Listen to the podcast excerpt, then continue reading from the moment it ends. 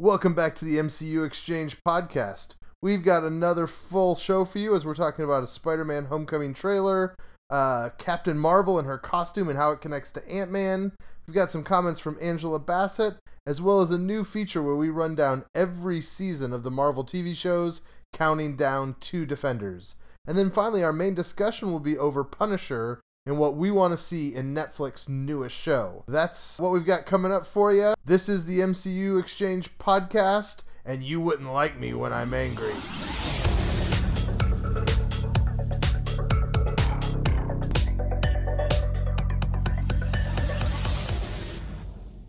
All right, guys, welcome on back. We've got Adam and Rhiannon as usual. And I want to start with a quick uh, note about schedule and such. Um, this week we are releasing on Friday as per usual. Very soon we are talking about changing our schedule so that we will record on Sundays and release the podcast on Monday mornings. Uh, there's several reasons for that, including personal reasons, but the biggest is that that's a change that needs to happen for this fall anyway, with Inhumans and then Agents of S.H.I.E.L.D. airing on Friday evenings.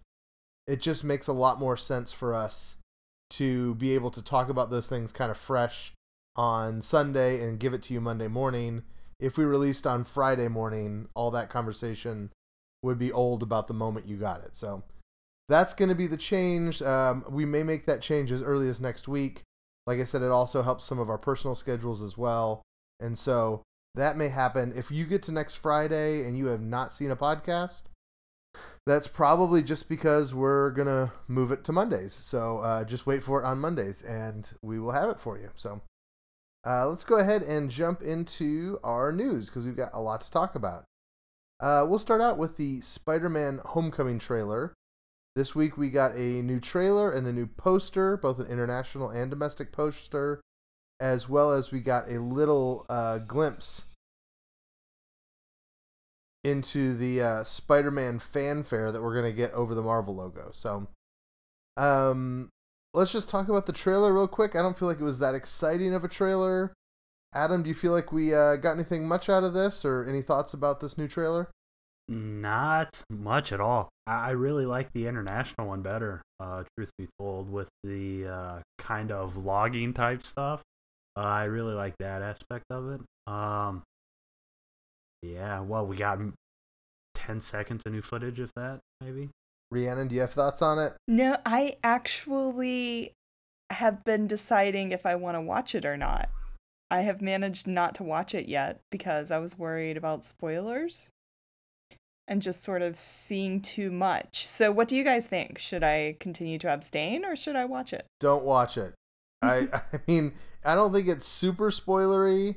Um, we're down to a point now where um, I, I don't feel like I've seen any plot details, but there are little action beats, um, like little movements that he makes, or ways that he interacts with the villain, or kind of like money shot action shots. And I'm seeing those in these trailers, and I don't want to see those in the trailers. I am ready to be done seeing anything. I know everything I need to know, don't need anything more.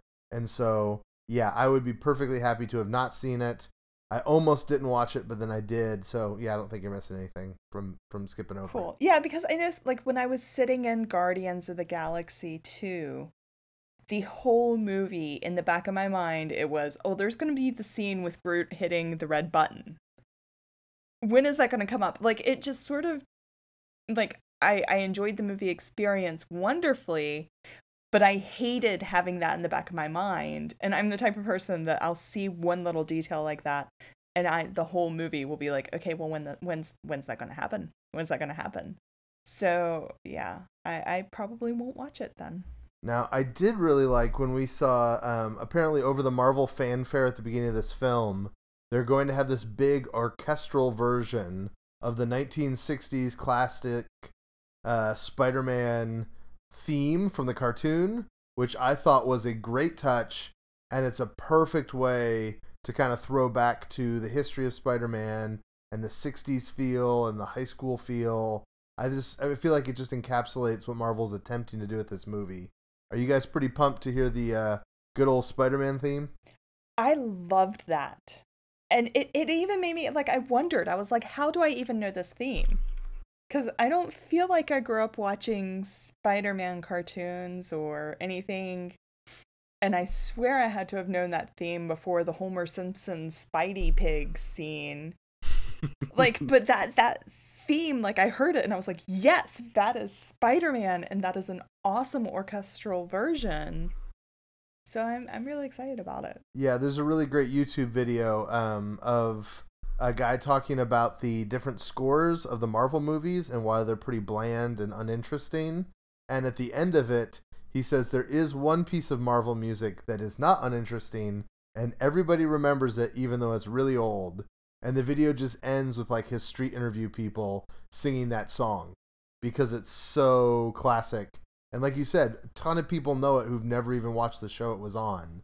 And so it's it's really cool to see him bring it back. So moving on to our next news bit, Stan Lee was talking some about Infinity War this week, and uh, he mentioned that there was going to be at least one, if not multiple, new characters in Infinity War. Do you think that's uh, anybody exciting, or um, do you think Stan's just uh, getting a little a little older in the years here and maybe talking about things he shouldn't be talking about? My favorite thing about that article was that like his assistant stepped aside or stepped in and was like, "You need to stop talking now." It's kind of sad too. like Let's it's just it's kind of sad like that he's got a handler now that's like Stan now come on Stan. We've talked about this. You're not going to get your ice cream if you talk about this. No no can't give away all the company secrets grandpa come on Let the uh, record reflect that was in Des Moines, Iowa. So uh, little little Iowa in the national news this week, guys. How about that? were you there adam that was my first thing i was like this I- is in des moines why No. wasn't adam there Truth be told, I didn't even know that there was a con, let alone Stan being at it. I'm like, what? I really didn't know. Um, but yeah, it's one of those Wizard World ones, so I don't think it was much of anything. I think uh, Jon Heder was there as well. I saw someone got a picture of Jon Heder, and he ate. There's actually this burger joint called Zombie Burger, um, and he was eating there, and they made him a special quesadilla. Um, that's how I actually found out that there was a Comic Con. Uh, but yeah, that's that should be like episode 589 of the MCU Exchange podcast is we'll talk about who Jon Heder should be cast as in the MCU That'd be amazing. But yeah, I mean, um, it was kind of weird at uh, C2E2. Him and Frank Miller were on the panel, and yeah, it was just kind of obviously Stan, what stands 92, 93. Um, you know, how much do they actually tell him? Does he know for sure that there's going to be someone big on there? I mean, he could mean someone like Captain Marvel, which uh, I mean, we all it's essentially confirmed at this point. You know, um, it's just going to be kind of like, oh, cool, you know, um, she's in it. yeah But then again, it could be someone big like Doctor Doom or Reed Richards or Silver Surfer or Wolverine or whatever. you know. Probably not that big, but you know, I mean, I'm still holding out. Uh, Maybe, maybe Adam Warlock. I still want to say he's going to be in there, even though James Gunn says he's not. But he might be, since they lied to us about Yondu. So you know, anything's possible. Yeah, I mean, when when I look at this stuff, like my first impression is, of course, there's going to be new people in this movie. There's a very good chance that we're going to see Carol Danvers for the first time, and there's also about a hundred percent chance we're going to see the Black Order in some way, shape, or form. So those are all new characters. I think what's interesting is, is there a new character that we're not expecting? And the only reason I think that Stan could know something interesting is that they have now started down this Stan as a watcher or watcher informant path. And so I could see that if they are going to bring in any Fantastic Four people, Stan should be there for that. His cameo should involve that, you know? Mm-hmm. But um, I don't think that's likely.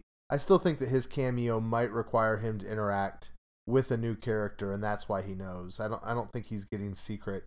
Uh, I don't think the Russos call him every time they make a decision, if for no other reason than they're, you know, they don't let the actors know what's happening. I don't Yeah. think they let Stan know what's well happening. but how do you think his royalties work as far as like do you think is it just that marvel owns all those characters and he gets some sort of royalty if they use as far as if it's a character he created is there possibly some separate way that he would know. You know, like, hey, we've decided to use this character. You created it, therefore. So I don't know specifically with Stan. I, I could look it up. I, I Yeah. don't, you know, it'll take too long for the podcast, but I know a lot of these old time creative guys now get paid a set salary.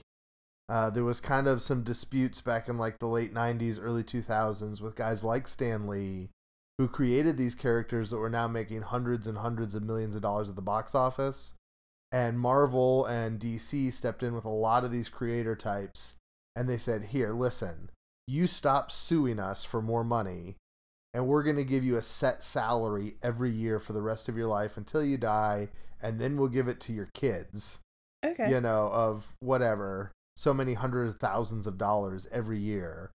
And but it kind of was like, but you don't you don't get the royalties every time we do something. Um, because it was just getting very difficult to constantly fight legal battles with these comic creators. So that's my understanding of the situation is a lot of them have moved into new situations where they're not getting royalties per se. They're getting salaries for the rest of their life. So That makes sense.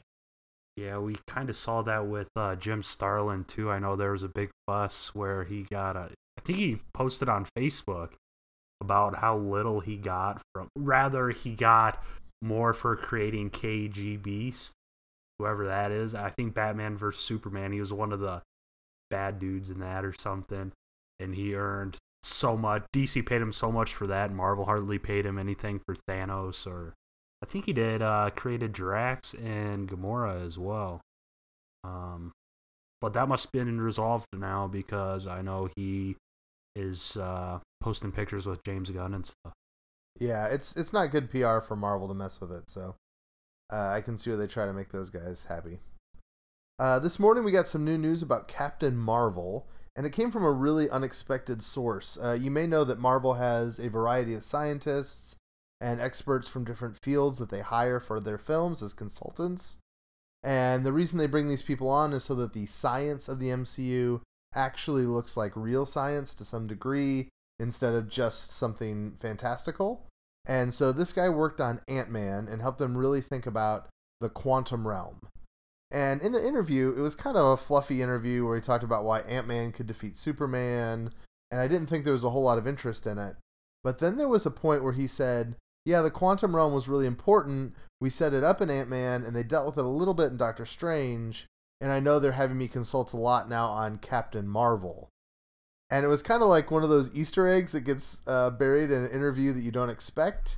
We have not heard a lot about Captain Marvel. She has a very complicated backstory and origin, and so how much of that was going to make the film, we didn't know. But apparently, there is something in her origin that is going to be related to uh, the quantum realm and uh, kind of the old microverse that they used to talk about in Ant Man that we saw in the Ant Man film. Somehow, her power is going to be related to that uh, Jeremiah on the site then went back and looked at some details about some things, uh, including some costume descriptions of Captain Marvel that talked about her having these red gauntlets on her arms.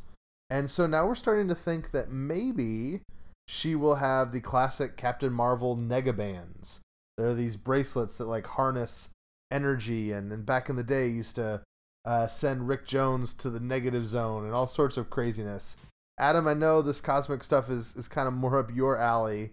Uh, are you excited about the idea that uh, Captain Marvel might have negabands or somehow be related to like cosmic energies very, very via gauntlets on her bracelets? Yeah, I think it's a good move on Marvel's part. It's essentially uh, bringing uh, Green Lantern to the screen before the Green Lantern movie comes out in 2020 or whenever it's supposed to be. But um, I'm excited for it. When do we get Rick Jones? Can we get him already?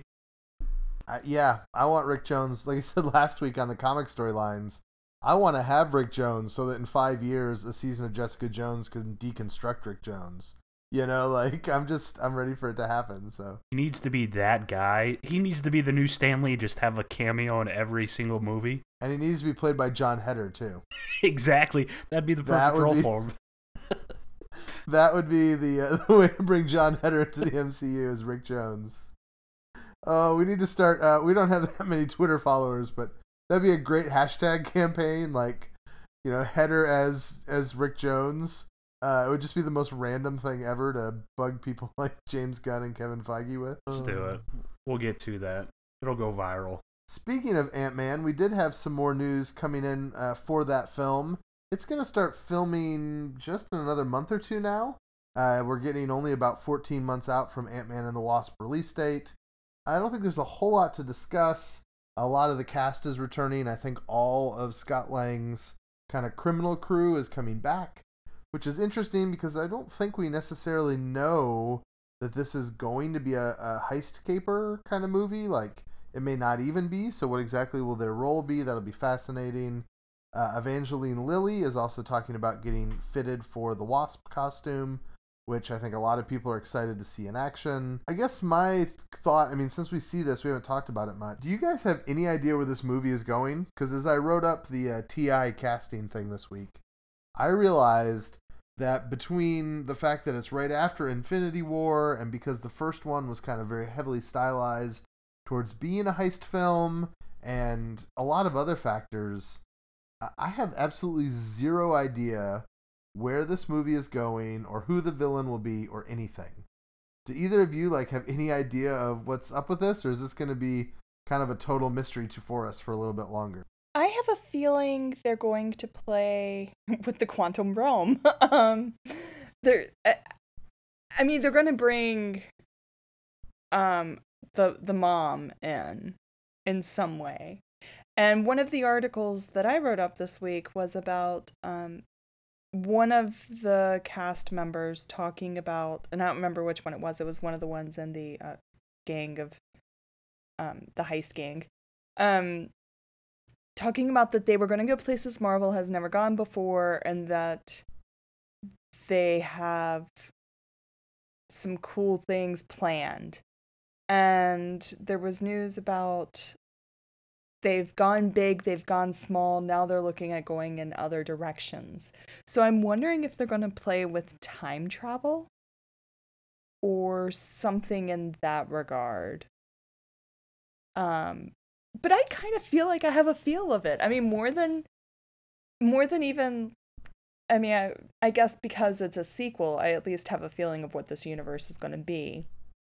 Uh, I don't know about the villain, but I I feel like my guess is there is going to be some sort of like time travel type situation. I know little to nothing about Ant Man, um, but time travel would totally rule. And I have no idea in the comics if they did anything like that or what all his powers were, what directions Pym technology can take them. But so what I would love to see, and I don't think we're gonna see this, but I would love to see it, is uh, I want him to make a Godzilla style like kaiju like, go ahead and let Ant Man and the Wasp get really, really big, like the size of skyscraper big, and just bring in like Fin Fang Foom or something like that. Just, I, I want to see like dragons and dinosaurs in San Francisco. And I want to see Ant Man like pick up the Golden Gate Bridge and like beat a monster over the head with it. I think that would be awesome. I don't think that's what they're gonna do, but um, that would be really exciting. I don't know why I find that so interesting, but I do. That would be amazing. More mass destruction for them to never reference in another Marvel product. All right, let's talk about uh, Black Panther here for a minute in the news. Angela Bassett just did an interview where she talked about uh, what's going on in that movie, and she didn't say a whole lot uh, that's particularly new. Um, she mostly said that it's going to be really awesome and the cast is going to be really good. Um, I wanted to bring it up because we're excited about Black Panther, and I feel like we haven't talked about it in a while. Uh, but it does look uh, very interesting. She also talked a lot about the uh, the female cast and how there's going to be a lot of great, strong women characters in it. So, um, do you guys have any thoughts about Black Panther today, or Angela Bassett, or any of those things? Not really. I'm just really psyched about it. Yeah, ditto. I mean, it's. I don't want to say it's the movie I'm most looking forward to, um, but it probably is actually outside Aquaman, but that's besides the point. Black Panther. I mean, the cast. We've never had a cast that's this good in first film.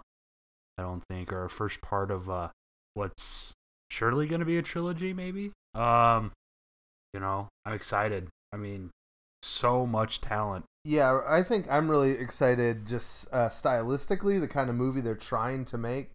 It seems like they're to do like a geopolitical thriller. I know I grew up really loving um, the Jack Ryan movies with Harrison Ford. And uh, it feels like we haven't had a movie like that in a long time. And so something that has kind of a Bond feel to it, but also sort of a, you know, uh, Tom Clancy novel kind of feel to it. I think that'll be really cool. So I'm excited for that. Uh, we also got some Inhuman stuff this week, and this is this is really bizarre. So there is somebody with a Twitter account who is leaking stuff from Inhumans, and most of it is like word marked or somehow like uh, clearly been kind of stolen and not supposed to be stuff we see. Oddly enough, the word mark on it is Scott B, which you know, I mean, I can't believe they actually stole it from Scott Buck, but it seems to be like the joke that they're playing on us. I don't know. Um, but also the the Twitter account, it's uh, I think it's at um, at Are You Inhuman or something like that. They're also releasing a lot of pictures and videos of the cast like eating personal dinners together. And so like they're getting good photos and, and video. I, I can't really tell what's happening here. But they released um, what appears to be what the footage was at uh, the ABC upfront. And it's disappeared now since we've seen it. Um, have you guys seen that footage and what'd you think of it? I saw it. Um, and, and this this account, like, definitely, and and they're not even like trying. They're tagging the official accounts when they upload this stuff, so it's not even like they're trying to hide that they're sneaking this stuff out or anything. Right, but Um, ABC has taken down some of their stuff too, which is weird. Yes. Yes. Um but anyways, I saw the trailer. I I don't remember, you know, I didn't get to watch it 50 million times. I assumed that it would be coming out like pretty soon after they leaked that and I could watch it without the watermark and everything. Um so I don't have really strong feelings like you couldn't see. It, it didn't move me incredibly one way or another. I did not see it. I know. I didn't see this or the run- Runaways. I found another low quality thing at Runaways somewhere, but I still haven't seen this Inhuman stuff. Yeah, I didn't. I didn't get to see Inhumans. What's going on? I mean, I think it looks fine. Um, one of the things I am impressed by is I feel like some shows the lighting and cinematography is very clearly like TV cinematography, if that makes sense. Uh, whereas there's more like a theatrical look that shows have. And I felt like a lot of what I saw felt theatrical. Uh, if nothing else, the the sets and the detail to the sets, uh, pretty well done. I mean, I thought that the the sets were really well made. Um, I didn't mind the stuff where they're running around in the jungle, kind of predator style. That seemed, it's not what I expected from Inhumans, but it didn't look bad either.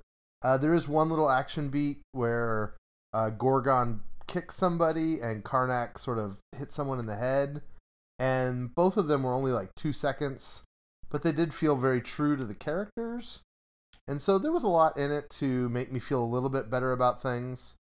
Um, the stuff that I'm unsure of, like the plot and why they're running around as fugitives from the law in Honolulu, that stuff is it is what it is, and so I've sort of already dealt with that. So I mean, there was just like the little clip, like so I got to see this in more, you know, uh, more detail. I got to watch it over and over of Lockjaw and Black Bolt teleporting yeah. into the street in what looks like Hawaii. And there was a lot to like think about with that. You know, it shows the way they're going to do teleporting in the show. It gave you a nice look at Anson's facial features as Black Bolt and how he reacts to situations. You see Lockjaw in all of his underbite glory. And uh yeah, so there I, I did enjoy that. I mean, there was stuff to get out of that. Yeah, and the lockjaw effect is unusual. Um, I think a lot of people just assumed uh, that it was going to be, um, you know, like kind of the uh, Nightcrawler or or Gordon from Agents of Shield, like Bamf kind of thing, and it looked a little different. It almost looked like it like swooped in um, in kind of a weird way, and so uh, I, I know some people didn't like it. I didn't mind it. I think it's kind of cool that teleportation doesn't always look the same, uh, and I thought that was kind of fun. Uh, and so uh, we'll see. I, I think I am giving them a lot of credit because ABC very clearly does not want to show us this info yet. And clearly it's getting leaked. And I'm kind of a believer in, um, like, when it comes to what I watch or what I don't watch in the build up to a TV show, I trust the director and the marketing team that if they show me a trailer, that's what they want me to see. And if they don't want me to see it, then I don't want to see leaked stuff. And so, I mean, I watched this because I was so interested, but generally speaking, uh, I'm not going to slam this show or be upset about, say, the visual effects of Lockjaw or Triton, who we saw for a very quick glimpse in this. Um, because I think the reason ABC doesn't want me to see this is because they don't want me to freeze frame a unfinished VFX trailer. And if they don't want me to see that and it's not finished yet, I'm not going to judge it and get all upset about it based on it being an unfinished product. Like I just don't feel like it's fair to look at an artist's sketch instead of letting them finish the painting, if that makes any sense. So, all right. Um, our last little bit of Defenders news. Um, there was a couple more things that we heard about what's going on with Defenders. Um, one was that the show will be both grounded and mystical, which kind of made me nervous. But given what they've done in Daredevil, that was uh, that's okay with me. Uh, they also teased a Jessica Jones and Luke Cage uh, relationship return. So, uh, Rhiannon, are you okay with grounded and mystical at the same time? And do you want uh, Jessica and Luke together in the end? I officially hate anything with the word grounded in it, as I think I've mentioned a couple times. Um, but I mean, if it's gonna be anywhere, it's gonna be the Netflix MCU. I'm okay with grounded and mystical you know, I'm envisioning it's to be a lot like the second half of Daredevil. Um, or unfortunately, some of Iron Fist, just because it has all that mystical hand stuff going on. So I'm okay with that. Um, Luke and Jessica, I mean, they're in game. They have to end up together. Uh, for anybody that's read the comics, they have to end up together. And I don't mind if there's some bumps in the road while they get there, but yeah, I'm happy to hear that they might happen. Oh yeah, grounded makes me so stoked. nah, I, I'm. Ex- You're kicked off the podcast now. I, I'm excited for it. I mean, I don't think it'll get too mystical. I mean, maybe it could. Um, yeah, I don't know. I don't want to say what I was gonna say. So maybe it could. Um, you know, I'm just looking forward to it. I think it's to be great. So, what I find really interesting going back, so I've been, if you haven't been paying attention on the website, I've been doing a series of features on, uh, I've been basically rewatching all the old Netflix shows. And every week I'll write up a little reflection on the four or five episodes I've seen that week. And the thing that I find really interesting about the Netflix is it's easy to talk about it as like gritty and grounded. But it's fascinating that like Daredevil and Jessica Jones never made any apologies for the sci-fi or comic book elements. Like Matt from day 1 is a blind guy that can move around like Batman and can hide in the shadows and can disappear and can throw around billy clubs and they bounce off stuff and they come back to him like Cap Shield. Jessica Jones can jump up the side of buildings and has incredible strength. And Luke Cage, you know, takes a saw to his side and doesn't get hurt. Like they do a lot of comic book stuff really early, really thoughtlessly on those shows. Not like thoughtlessly like they did it badly, but in that they just it's not like they're trying to apologize to you for superhero powers. But those shows are thought of as being grounded shows. Like they're very grounded in real humanity and the problems of normal people and dealing with poverty and crime and drug use and all that kind of stuff. And so I think somewhere along the line, somebody misunderstood that, like, you can be grounded and fit into a real world, but then make all these exceptions for the superhero stuff because people are watching a superhero show. You know, like Daredevil is full on crazy when it comes to the powers that Daredevil has, but then everything else fits in within a real world. And I feel like they never had any problems with that early on. And so it's always weird to me now to hear somebody say, well, we've got to ground it for the audience. Daredevil is not particularly grounded.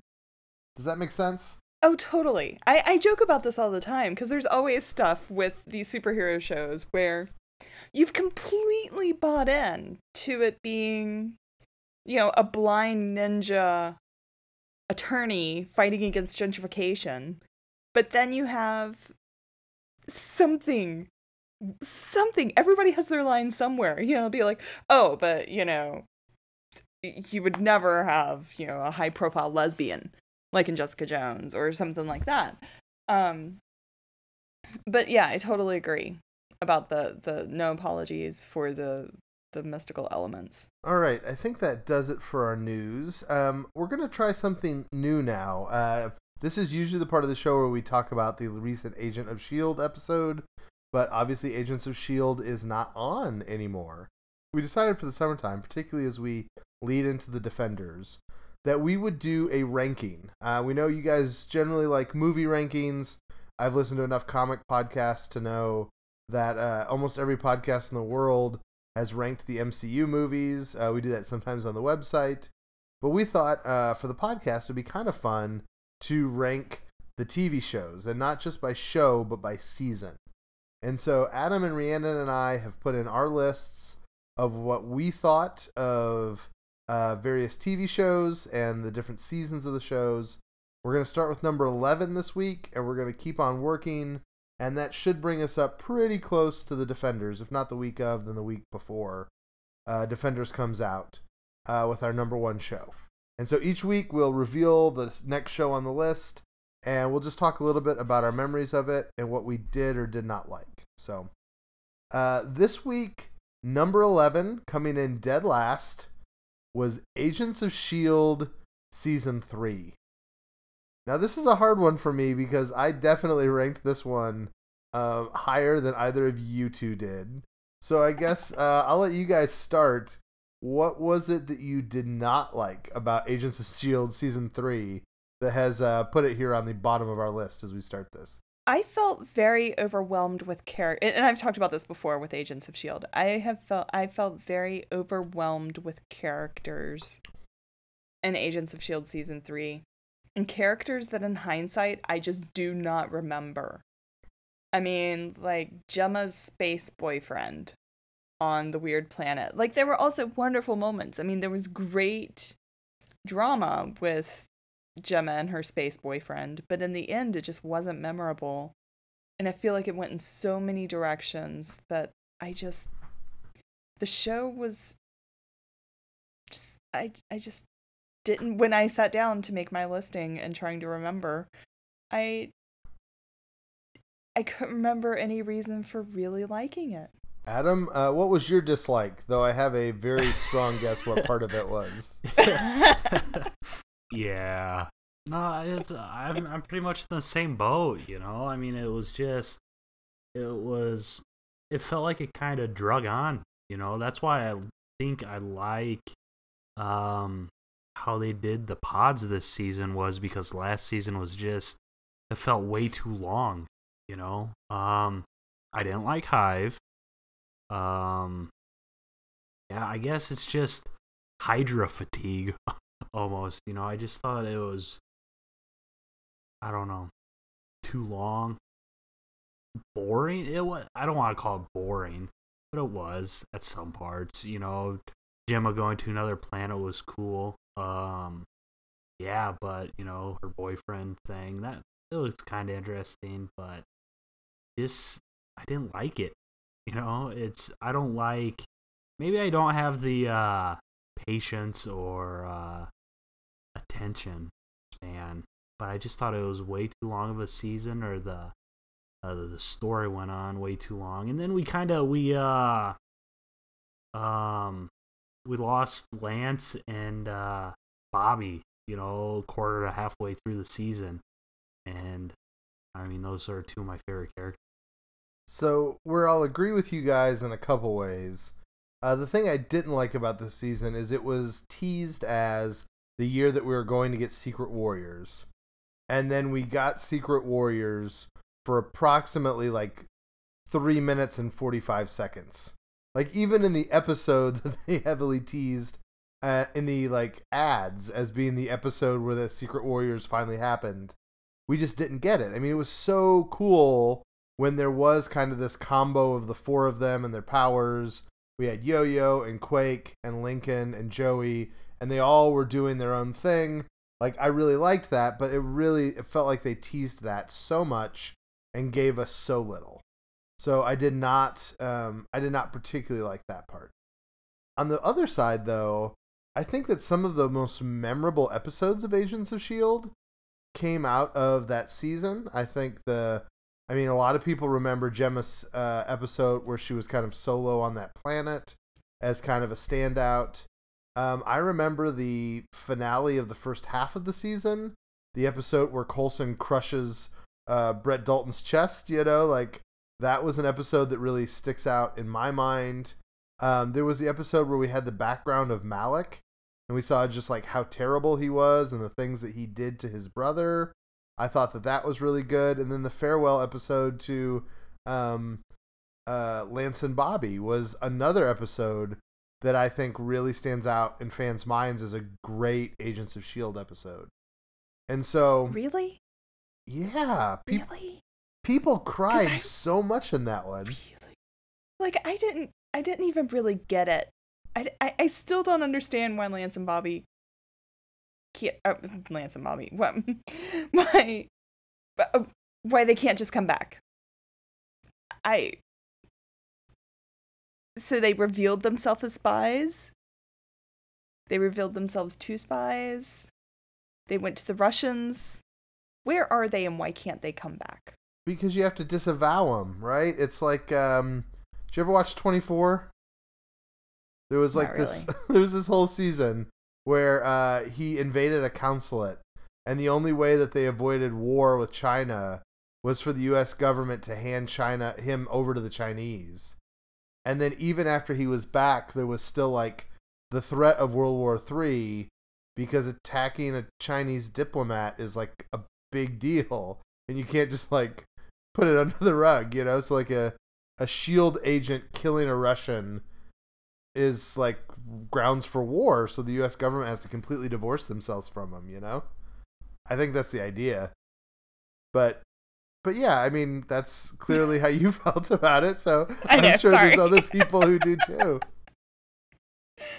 I'm glad you explained it to me now because I was just like, okay, they can't come back. Okay, I didn't entirely get it. Yeah, I think it's more due to the age, um, Bobbi Morse's actresses contracts on other shows because I think Yeah, she's on the new uh she's on that new Galaxy Quest show, right? It's not Galaxy Quest, but basically it's Galaxy Quest.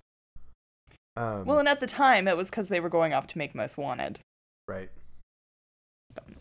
By the way, I know there's all these hackers in the world, and I would never encourage anyone to do anything illegal. But someday we need to see that pilot, right? Like, how good would it be to see if it was really ABC will never let it get out because it'll get out and everyone will love it and then they'll hate ABC. But you know, like I'd be really interested to see if it was a good show or not. Well, and it was directed by the guy that's directing the finale of Inhumans. Oh, oh yeah, I missed The, that in the um, news. Yeah, um, Billy Gierhart. Yes. So Because when we were looking up his past credits, it had that he had directed the Most Wanted pilot. and Marvel really trusts him. He's done like two or three finales now for Agents of Shield. Like more than half of the Agents of Shield finales, I think he has done. He's done some. Uh, I want to say he did the final episode of Jessica Jones, maybe. Um. So yeah, they really they like him for sort of the big stakes final episodes. So I'm excited for him to be on Inhumans, and uh, he did yeah Most Wanted as well. So so that's the first one. Next week we will talk about number ten on our list. Um, obviously, there's four seasons of Agents of Shield, two seasons of Agent Carter, two seasons of Daredevil, Iron Fist, Luke Cage, and Jessica Jones that we'll talk about. So uh, tell us what you guys think. What are the best ones? What are the worst ones? And we'll be working our way slowly through our list until we get to number one, right around the time the Defenders comes out. Before Defenders undoubtedly takes number one as uh, as its own. So, uh, for our main conversation, um, you guys know that these last few weeks, uh, there's not been obvious news to make a big conversation, and so we've been talking about different things we really care about. And uh, Rhiannon was thinking that we should talk about The Punisher. Uh, this is a show that is uh, pretty close to. I mean, I think it's finished shooting now. We're just waiting for a release date and to finally see it. Uh, we got a little bit of news about it this week where there was some conversations by one of the actors about just kind of the passion that went into the project. And so we just thought that we'd talk a little bit about what we're expecting from the show and what might come from it, and just shine a little spotlight on the Punisher since it is not getting very much attention. I feel like it's very much flying under the cover of the Defenders right now. So uh, we wanted to start by just reminding ourselves a little bit of what the project is about. So Rhiannon, uh, we've asked you to go ahead and give us the update and remind us uh, what's the deal with this show, how many episodes, who's in it, all that kind of stuff. This is going to come after The Defenders. So Defenders comes in August, but we still don't have a premiere date for Punisher. I assume if you're listening, you already know who Punisher is, that he was the character introduced in Daredevil season two, who, um, you know, guns down his enemies. But what we really don't know anything about is the plot and what's going to be, you know, we, we don't even really know that it'll be set in New York City. The Punisher's traveled around a lot, he's on the run. We know that he does interact with Deborah Ann Woll as Karen Page. We know that she's in some of the episodes. We don't know if she's a love interest. We don't know if she's you know, helping him or what we know that there is Micro, who in the comics was his helper, sort of, um, you know, getting him technology that he needs to carry out his vigilante justice. We know that Jigsaw is going to be, um, in in this, and that he's you know a uh, classic villain for Punisher, but we don't know how these characters and that's where I, I suggested this just because like we don't really know a whole lot about what the plot is going to be. So um the showrunner is I sorry I have the name uh Steve Lightfoot who was the uh a writer and executive producer on Hannibal. So he's got some good experience with dark and um, complex characters. Uh, that's that's where we are. Ben Barnes is in it. We know that Rosario is not in it. Um, and there was a, and, well, and the Kingpin will definitely not be in it. Which, as we know, in Daredevil season two, the Kingpin and Frank Castle met up in Rikers. So I would understand if you know people expecting to see the two of them go at it in their standalone show, but not happening. So, um, you know, we'll probably have a couple few months after the Defenders, so it's probably going to come later in the year, but it is expected to come sometime in 2017. I just, I really think it's time to start thinking about Punisher because we've got to be seeing something for it dropping sometime soon just to start getting it in people's brains. Unless they are going to completely hold off on all of this until the Defenders comes out. Yeah, it suggests to me that it's really I think we've about this before, that Jessica Jones kind of time frame as far as release date, uh, in November, a week or two before Thanksgiving. I really think that's very possible for this show. Because then they can wait until Defenders happens, even put a tease on the end of Defenders, and still have three months to kind of build up the uh, the interest in the show. So uh, I think we're hoping uh, we're going to New York Comic Con in October, and I think we're hoping that we'll maybe see the first episode of it if we wait in a really long line. Is that is that the hope? Um, I, I yeah, well, it it'll definitely be a Punisher focused Comic Con. I and probably yeah, possibly with the first episode. Yes. So I like uh, one of our listeners coined the term Franksgiving. Yes. That it yep. could be Franksgiving. Yeah, Mike came up with that one. So that's I just like that term. So I, I've been going with a Franksgiving idea. Adam, do you have any hopes for the plot of this thing or kind of where you think the show should go? Man, I'm gonna get a lot of flack for this, but I don't like the Punisher that much. I uh, let me rephrase that. I don't like the comic book character that much. Um, he was the best part of Daredevil season two. Um, but in terms of what was that gas for? What else was better? Oh, I I I mean there was still Matt Murdock Eh, and I don't okay. But you know, I mean, in terms of plot, I mean, you know, I'm just talking about. Uh, mm, I mean, how real is it that this cat keeps evading police and's not arrested and stuff? You know, I just trying to think. Um, cause sooner or later they would put like he's got to be on like some watch list as the number one bad guy with the FBI or something. You know, one day put out some sort of manhunt and stuff. I don't know. Well, I'm trying to remember. Did they ever acquit him of killing the DA, or was that still hanging over his head at the end of that episode?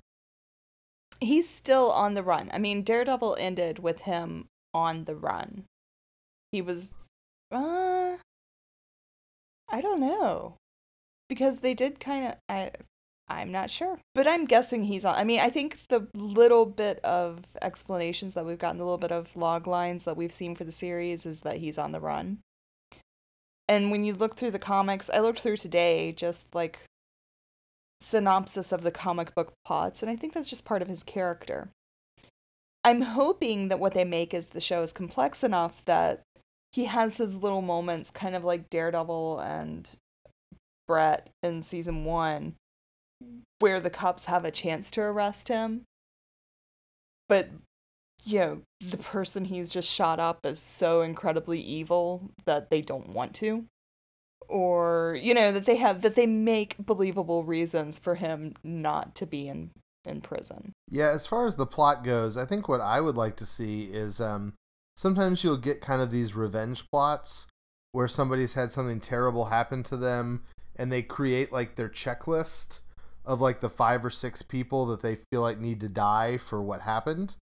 Uh, this was actually like the narrative plot of the first like six or ten ep- issues of the most recent Old Man Logan comic, where he like remembered the people that went bad in his future and then set out to kill them one by one. And I feel like that would just make a lot of sense on this show. That he would go back and say, All right, who are the people that have put me in this spot in life? Uh, we know he's already killed the blacksmith, but it looks like there's kind of some more people in his um, his you know military group from when he was overseas and people that were involved in the killing of his family. You know, I think it would make a lot of sense for the narrative structure of the show that he's got a hit list of four or five people he wants to kill. And they almost create like mini pods that way. Of there's like so many episodes chasing this one person down, and then another person, another person. Um, I, I just think that makes a lot of sense, uh, particularly for the character of, of you know where it's going.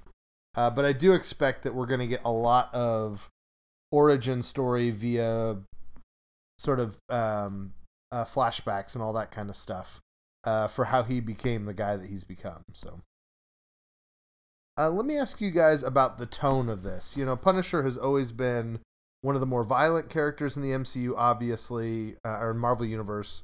Um, they've also done a lot with like adult or Max comics, um, where they've kind of pushed the envelope a little bit with it.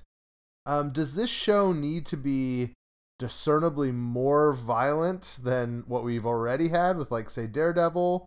Or uh, can they kind of, like, is that possible or is it necessary or would that even be a little too much if they went that way? I think it's going to be more violent. I mean, because it goes to Frank being an unapologetic killer. I mean, maybe not as gory, you know, maybe not heads being taken off with car doors, but I think we will definitely see bodies shot up in amazing ways. And in that regard, I'm not looking forward to it. I don't enjoy shows with a lot of shooting and um, you know, blood splatter and stuff going on. So maybe he can do the one shot, one kill thing and we can have a little less of that. But I think it's going to lean more towards that Gatling gun that he had at the end of Daredevil. Yeah, I agree. I, think it's probably going to be the. I don't want to say gory. I think it's probably going to be the most violent show we've seen yet. Um, but that makes sense because that's who he is. He shoots people. So yeah, um, I'm not. I'm not. I won't. I. I don't frown on it. I mean, I don't want to say gore, but probably. You know, I mean, he probably won't shove someone's arm in the garbage disposal, um, like we've already seen. But I anticipate a lot of shooting people, probably in the face and everywhere. Yeah, I just want to. I don't know. I just want it to make sense and to fit. Uh, I'm really, I really don't like. Every once in a while, I'll watch something on Netflix or HBO, and it feels like they're like, "Hey, we're not on network TV, so look at all these boobs because we can show boobs." You know, like it just, you know, like there's like this 13 year old mentality to the show of we don't have censorship, so we're gonna do stuff, and it doesn't mean anything.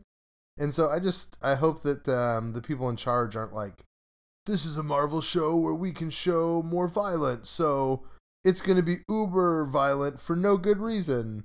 I just I, I hope that it's a little more developed than that. Those are my fears always with a character like this, that they're just uh, going to go that way for fun.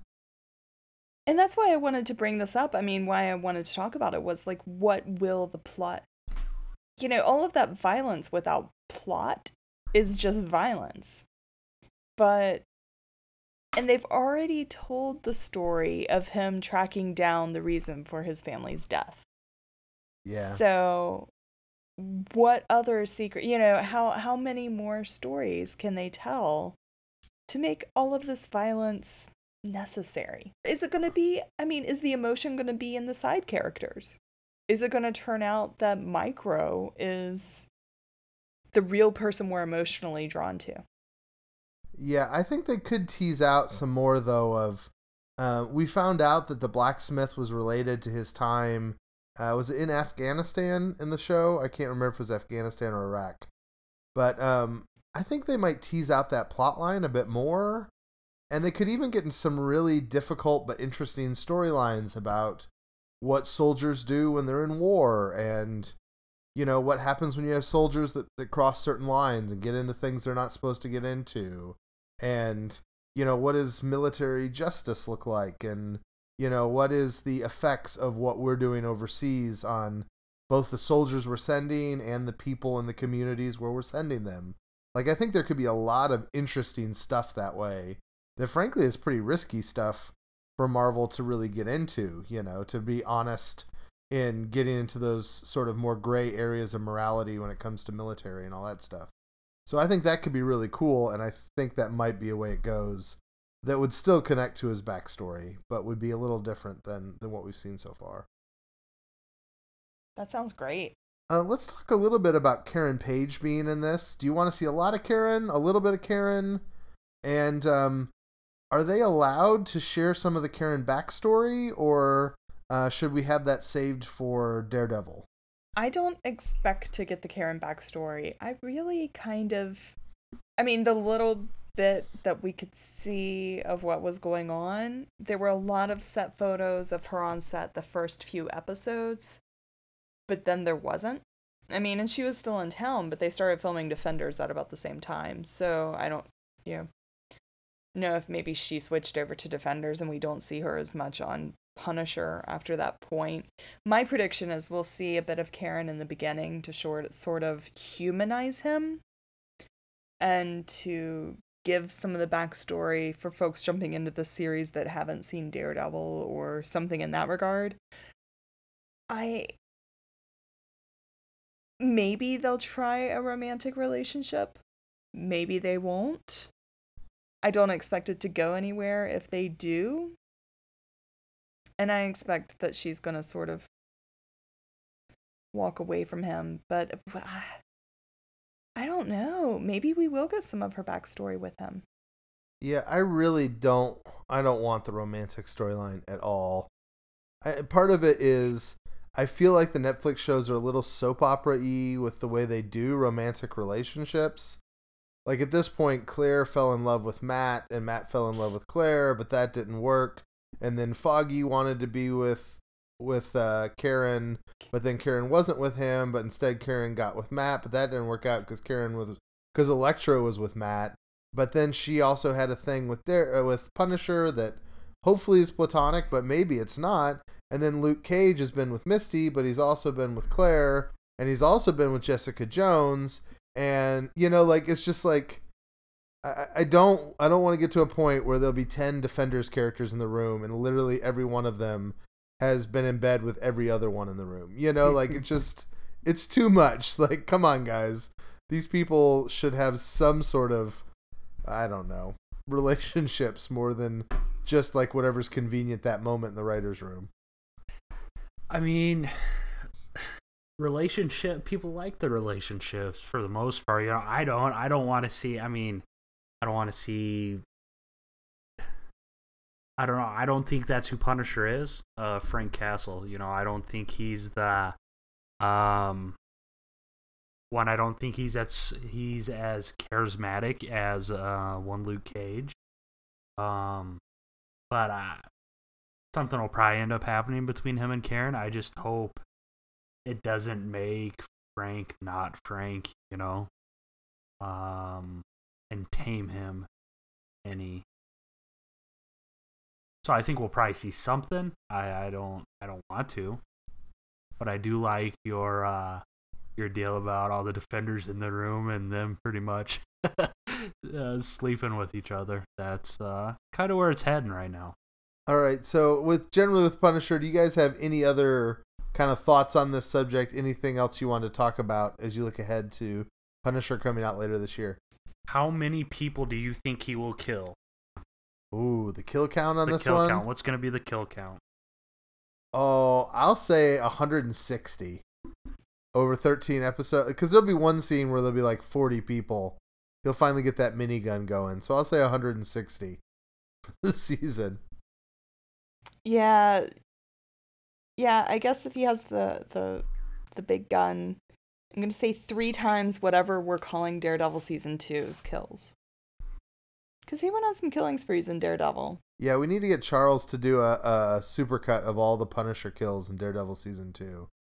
That yeah, would... so we can count them. yeah, that's like a thing, you know. Um, I know Mr. Sunday Movies, I think, does this where he does kill counts of uh, characters in movies. So I was thinking 150, but since you said 160, I might have to. Uh, I might have to. Pr- that's exactly right what I was gonna say. I might have to prices yeah. right and go with 161 or one. Yeah, I, I thought you were gonna prices right me. I thought that was gonna happen. I'll do. I was really thinking 159 and 161 were gonna be your two guesses. so. so I will go with 161 for the record. Oh well, we're uh, excited to see it. I think uh, it'll be interesting. You know, we're just talking about how Marvel always is expanding out uh, their base of people to watch shows, and I think that there is some interest for a show like this um, that is is out there, and I think they could get some new audiences with it, and so it'll be interesting to see what happens. Uh, for me, it's almost like a kickoff of uh, Netflix has not talked about their shows as a phase system like the films have, but to me, next TV season is the kickoff of a new phase of Marvel TV. We're to have lots of new shows. We're to have Runaways. We're to have New Warriors. We're to have Cloak and Dagger. Excuse me. We're to have Inhumans. And um, then you put in with it Punisher being the first Netflix show that's not within that original contract. And so it really is a new era of of Marvel TV. I feel like starting in the fall, so that's gonna be interesting. All right, here's uh, the um, mail that we got. I'm gonna read through the YouTube comments and through the website comments. Uh, if you commented via Twitter or Facebook, I'm sorry, we're just not gonna grab those this week. But we appreciate everybody oh. going in. Uh, did I miss something important? No, just right before we went on, somebody saying I want my Inhumans trailer. yes, Shelby, your your compatriot on podcasting. yes. she really wants it back. I really, you know, again, I'd rather have a finished trailer than just any trailer. But yeah, Yes. I can appreciate that. Um, it is weird to have something coming out into IMAX and being three months out and not knowing what that's going to look like. You know, like it just is kind of bizarre. All right, going to uh, YouTube for comments um, from Swan Pride. Grimm and Stargate did well on Friday nights, as did Fringe. Uh, genre shows in general do pretty well there, and the new slot is certainly not worse than the current slot which Agents of S.H.I.E.L.D. has. Every show which has aired there has died, so it can't get worse. Friday night will mean people don't have the can't watch it late because they have to get up early problem anymore. So, yeah, I think that makes a lot of sense. Um, I have heard from Joseph, who helps on the website, that um, that Tuesday night slot the Agents of S.H.I.E.L.D. had this year, uh, it's not the death slot on other networks, but ABC has killed about a dozen shows in the last 15 years in that spot. And so uh, there is some thought the Friday uh, for Inhumans can't be worse than what Agents of S.H.I.E.L.D. had currently. DWG slash 91 said, Great video. Thanks. We appreciate it. Uh, Kevin Carter commented on YouTube and had a question. And basically, uh, the question concerns Michelle, uh, the character played by Zendaya on Spider Man Homecoming. And he was asking if we think she's Mary Jane Watson. Um, so she's done this thing that feels like a really coy but not really clever idea where people say, Are you playing Mary Jane Watson? And she goes, My character's name is Michelle. And it's like, Yeah, is it Michelle Jane Watson? And she's like, My name is Michelle. So it's to be MJ, right? I mean, this seems pretty clear at this point, I would think. Uh, I don't think they cast her given her relative popularity with younger people. I don't know who she is but apparently she's relatively well known amongst the uh, set of millennials that used to watch Disney shows 10 years ago, five years ago. Um, I, I don't think they cast her for um, for no reason. I think they want her to play a significant role, and I don't think they're going to write a new love interest for him. So I think it's very possible that she is going to be MJ, but uh, we'll see from here. Uh, but yeah, I think that's I think that's what's going to happen. I just keep thinking that Marvel, like, Feige plays the long game. And I would not be surprised if. I mean, if Mary Jane doesn't show up until, like, the third Spider Man movie. Or, you know, way down the road, because they are wanting this Spider Man to last a long time. They're wanting to get a lot of plot out of him.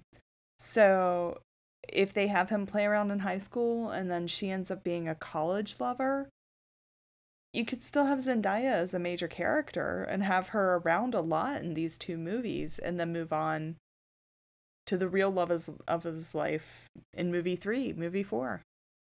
Um, there it could be. I, I guess my thing is Kevin Feige only knows that he gets to make two of these, and I know people have talked a lot about the long game.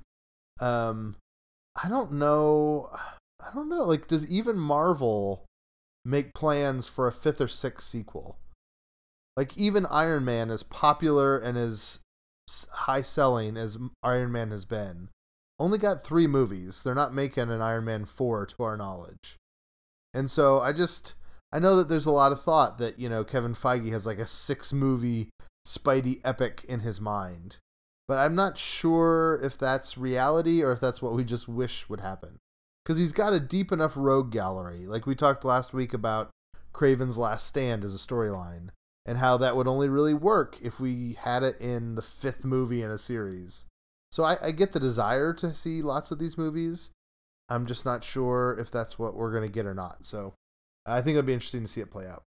Uh, Simon Shepard gave us some ideas for some Doctor Strange storylines. He said the War of Seven Spheres or Mystic Arcana. He says he wants a bunch of elder gods, great old ones, and other crazy mystic beings slam into each other.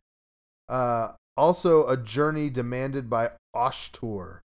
I have to be honest, I have no idea what any of that means, but that sounds awesome.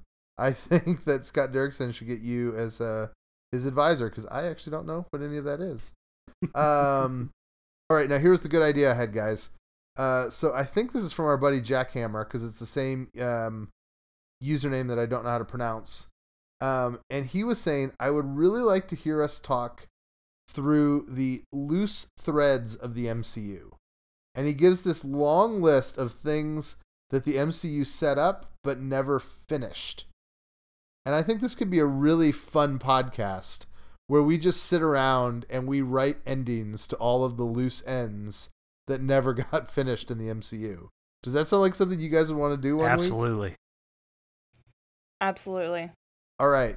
It won't be next week, Jackhammer, because we've got um I think Rhiannon will be out next week, but one week soon coming up we'll do that. It sounds like a lot of fun. All right. Uh Go ahead and go ahead and send us the list so that we can be preparing because this is one that we need to actually prepare for. Oh yeah, absolutely. So it's on YouTube, but I'll, I'll copy and paste it to you guys too in in, in our conversations. But yeah, absolutely. All right. Um, to the webpage. Uh, Chris had a lot of different thoughts about this. Um, he mentions how Avengers got together over a couple of days, so it doesn't have to worry about the Defenders getting to work together over a couple of days. Um, Deathlok, uh, he misses as well, but he thinks part of the problem is the actor works too much who plays Deathlok, which may be the case. I, I don't know about that. Uh, and he said he enjoys the, po- uh, the the podcast and the site.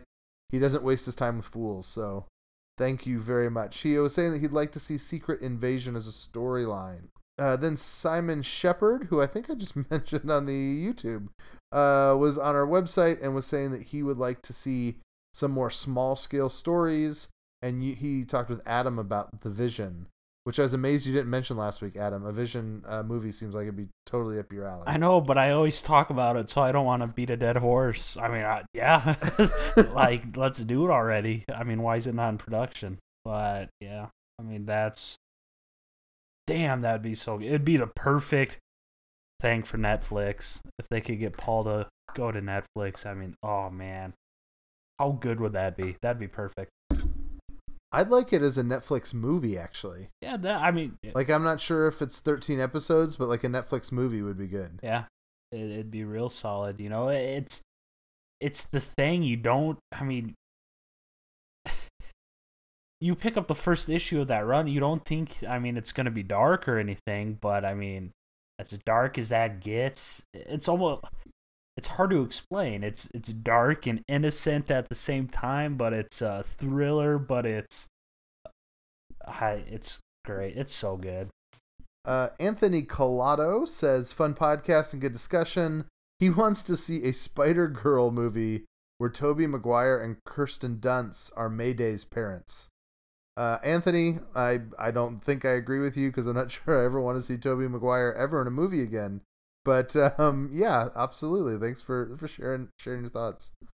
Uh, Fanamir talked about some of the things that he would like to see. Uh, he'd like to see alternate identities for people like Steve Rogers as Nomad, Clinton Barton as Ronin, Scott Lang as Giant Man.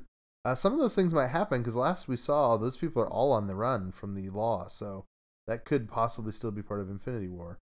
Uh, Alvin was mentioning that Coulson's skull looked different than Robbie's skull when he was uh, Ghost Rider.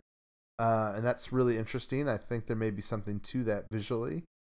Uh, so, anyways, we really appreciate when you guys interact with us on the um, anywhere that you interact with us. If it's on the website, if it's on Twitter, um, Michael Ford also sends us a lot of great stuff on Twitter.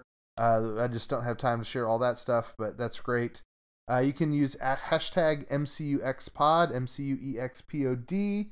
You can also leave comments on the website. You can leave comments on the YouTube videos when those go up. You can leave us a five star review on iTunes. That's actually the most helpful thing you could do if you'd like to keep the podcast going and encourage more people to listen to it. Also, just tell your buddies about it and tell your friends about it. That would be awesome.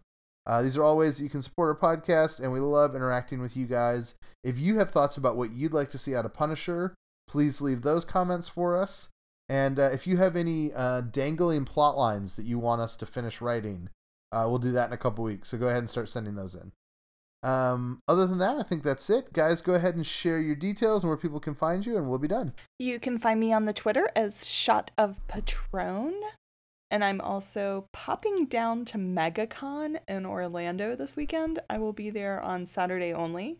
So if you're going to be there, pop me a little note on Twitter. Um, or I mean, I guess you wouldn't recognize me if you see me walking around. But um anyways, that's me. I am on Twitter at Adam Barnhart. Um, yeah, we have a good time. We pretty much talk all the time about all the stuff. So follow us all. And I'm at Caleb A. Borchers. I believe I got one follower last week. I'm up to 36. Yay! I think it was the Mighty Pengu, actually, who um, sometimes leaves comments and stuff. So, but anyway, um, yeah, so you can follow me there. That's where I do lots of my MCU talking, and I would love to do more of it. So, uh, feel free to jump on. Uh, like I said, next week we may be coming to you on a Monday morning uh, instead of a Friday morning, but we'll uh, we'll keep you up to date. I'll probably put a little post on the website if we do make that decision. Uh, we appreciate you guys listening. Keep on tuning in and supporting the w- podcast. Uh, we love the fact that you guys interact with the show. We do it because we like people listening to it. So thank you for your listenership, and we will talk to you next week. Bye.